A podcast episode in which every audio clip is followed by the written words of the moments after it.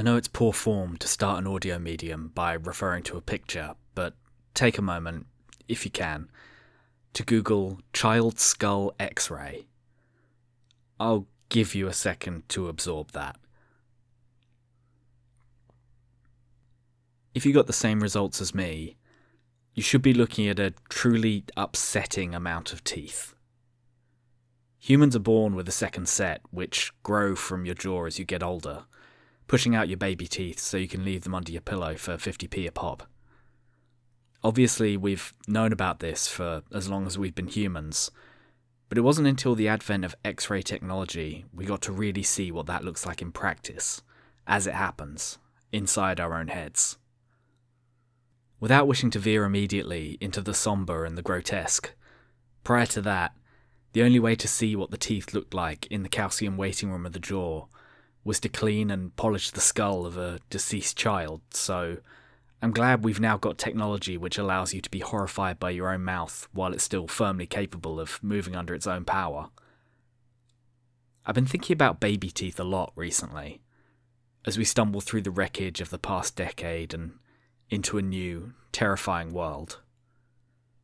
Are we going to grow back stronger or have we already used up all of our chances?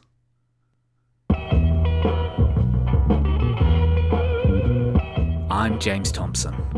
This is Subterraneans.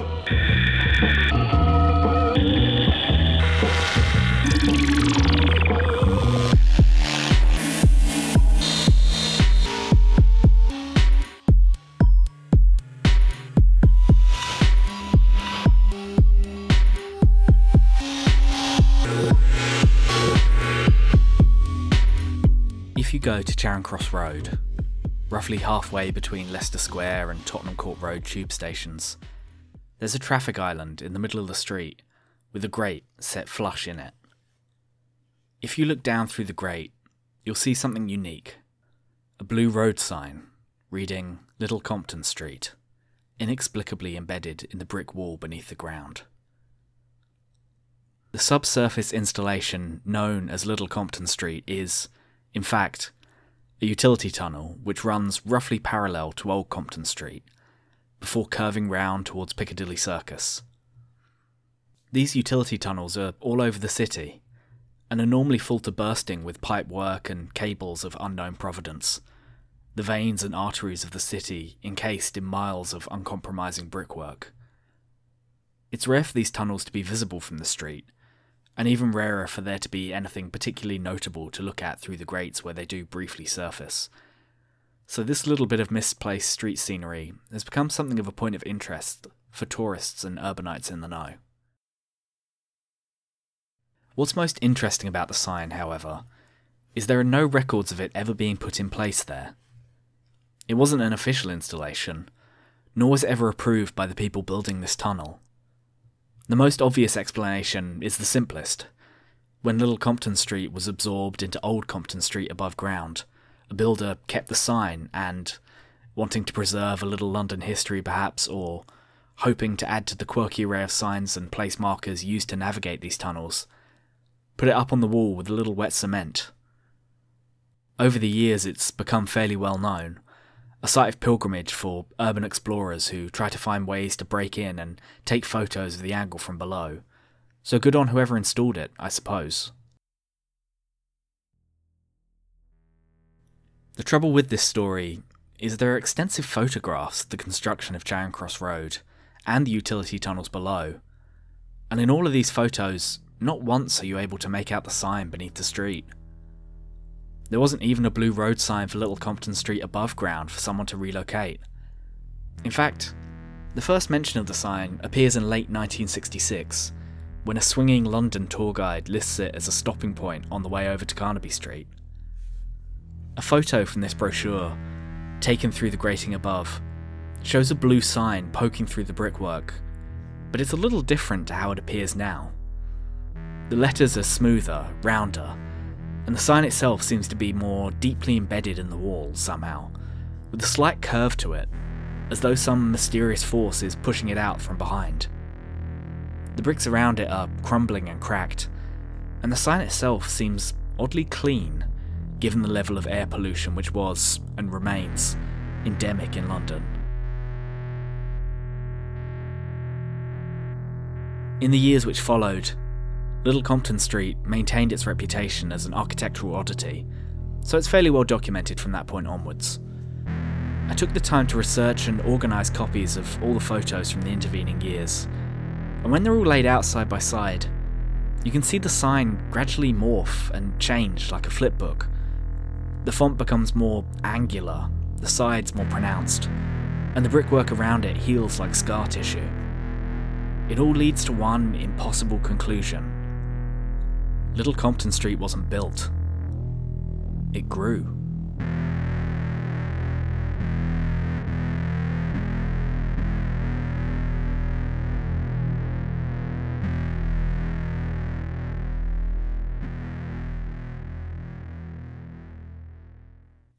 Little Compton Street isn't the only organic place in London.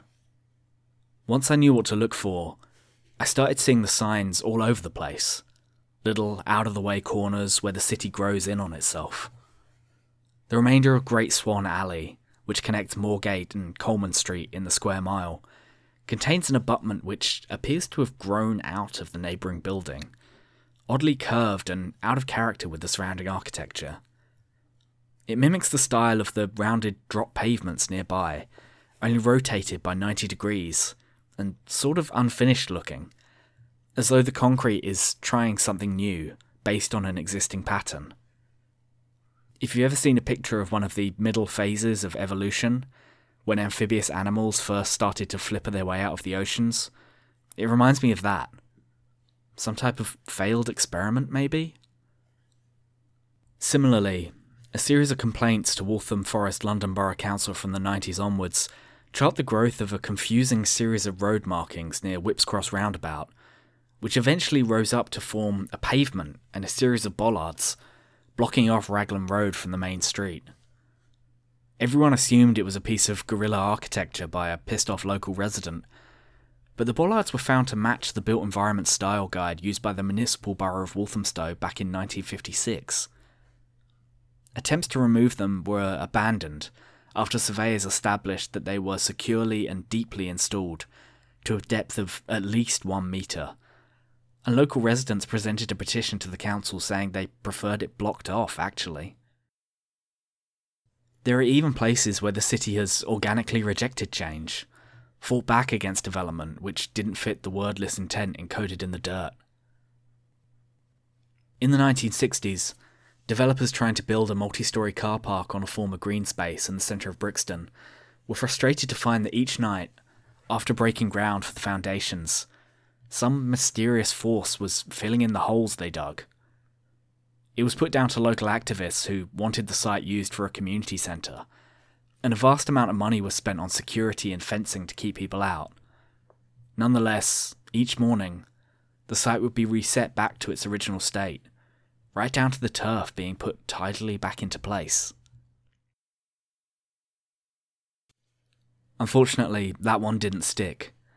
The company in charge hired people to sit overnight and just watch the site, and that seems to have been enough to prevent whatever forces were causing these odd events.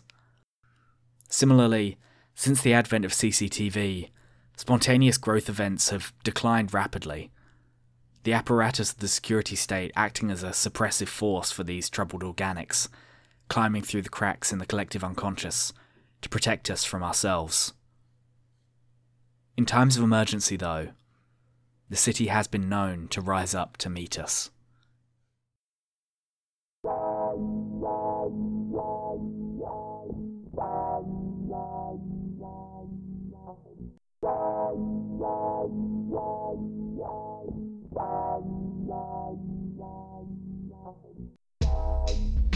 I've spoken in the past about the advent of super basements across London.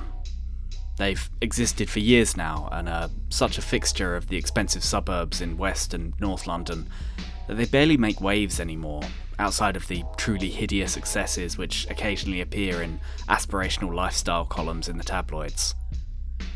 The changing face of East London, however, has led to the first inroads of the basement lifestyle into the formerly working class borough of Newham.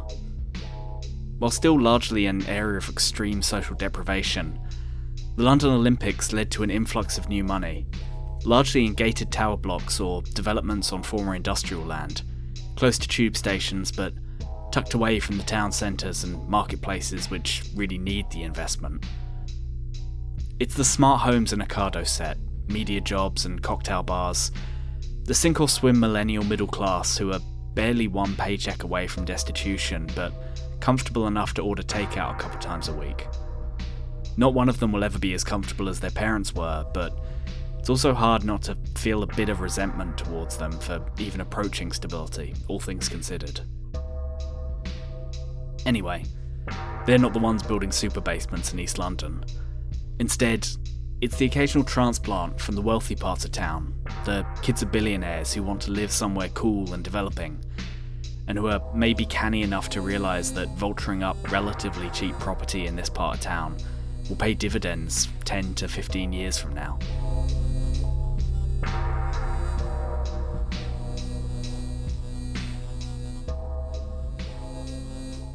A lifestyle blogger who goes by the Spiritual Urbanist, real name Mariah Bowes Petty, heiress to a significant property portfolio stretching across South and East London, moved into an unassuming terrace near West End Park in 2014.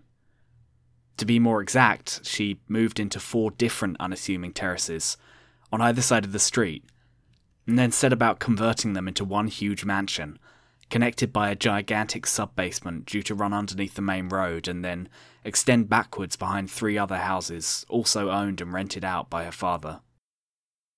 She was starting a family, you see, having married an old money heir of the landed gentry the year before, and was using her Instagram to document her glow up from messy working woman trying to make it in the big city to mummy blogger and luxury living influencer. The renovation of what she described in her blog posts as an abandoned East London terrace was the first part of this project, leaving aside, of course, that the four terraces had been abandoned by her own father, who had previously been hoping to sell them to the Olympic Committee for a tidy profit. I'm getting sidetracked here, but you understand what this person was all about.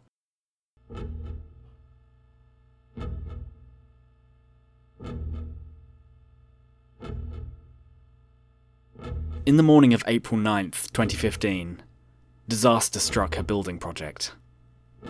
The tunnel beneath the road was most of the way complete, but an oversight in the planning process had underestimated the required weight load of the roof.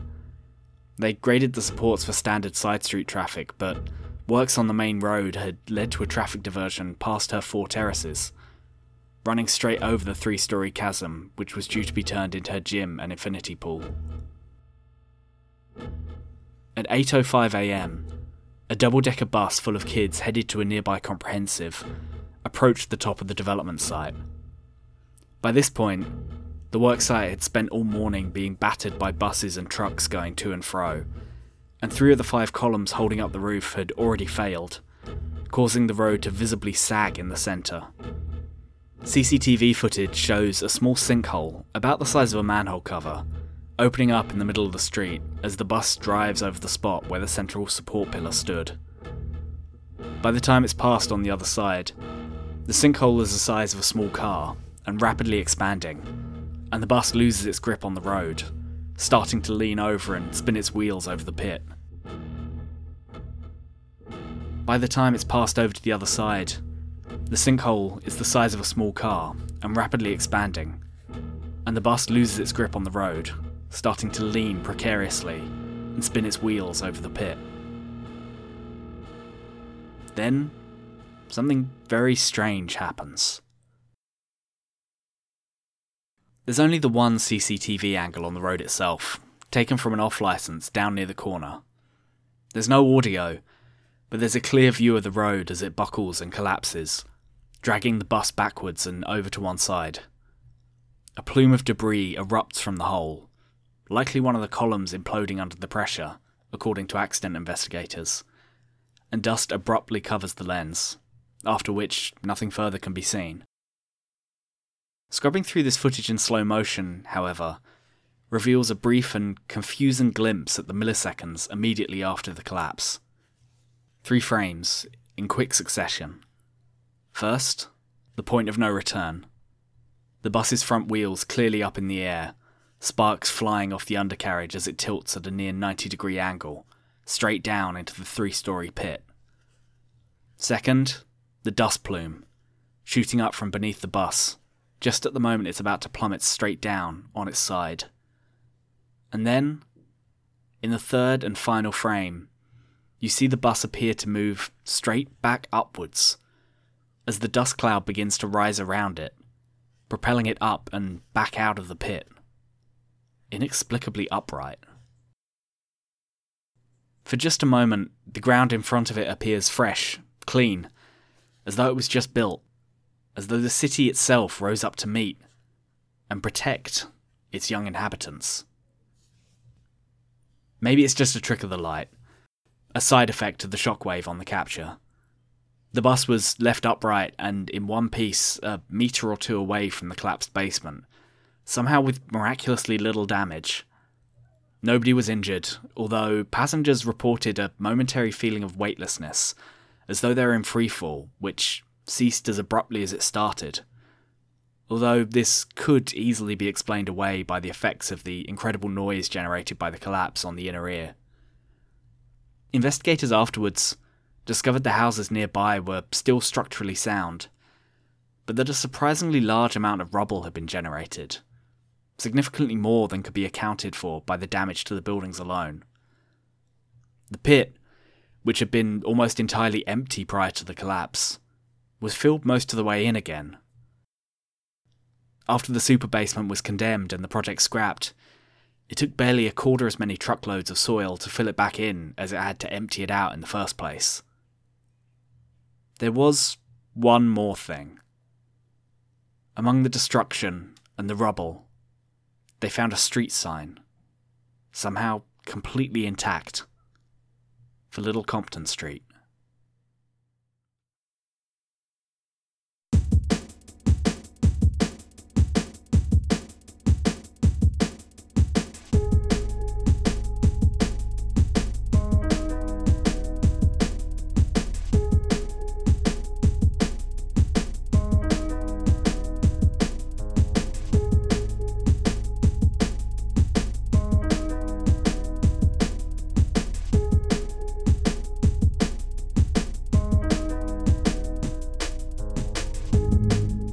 Episode of Subterraneans underground shopping malls and why they can't survive in the city.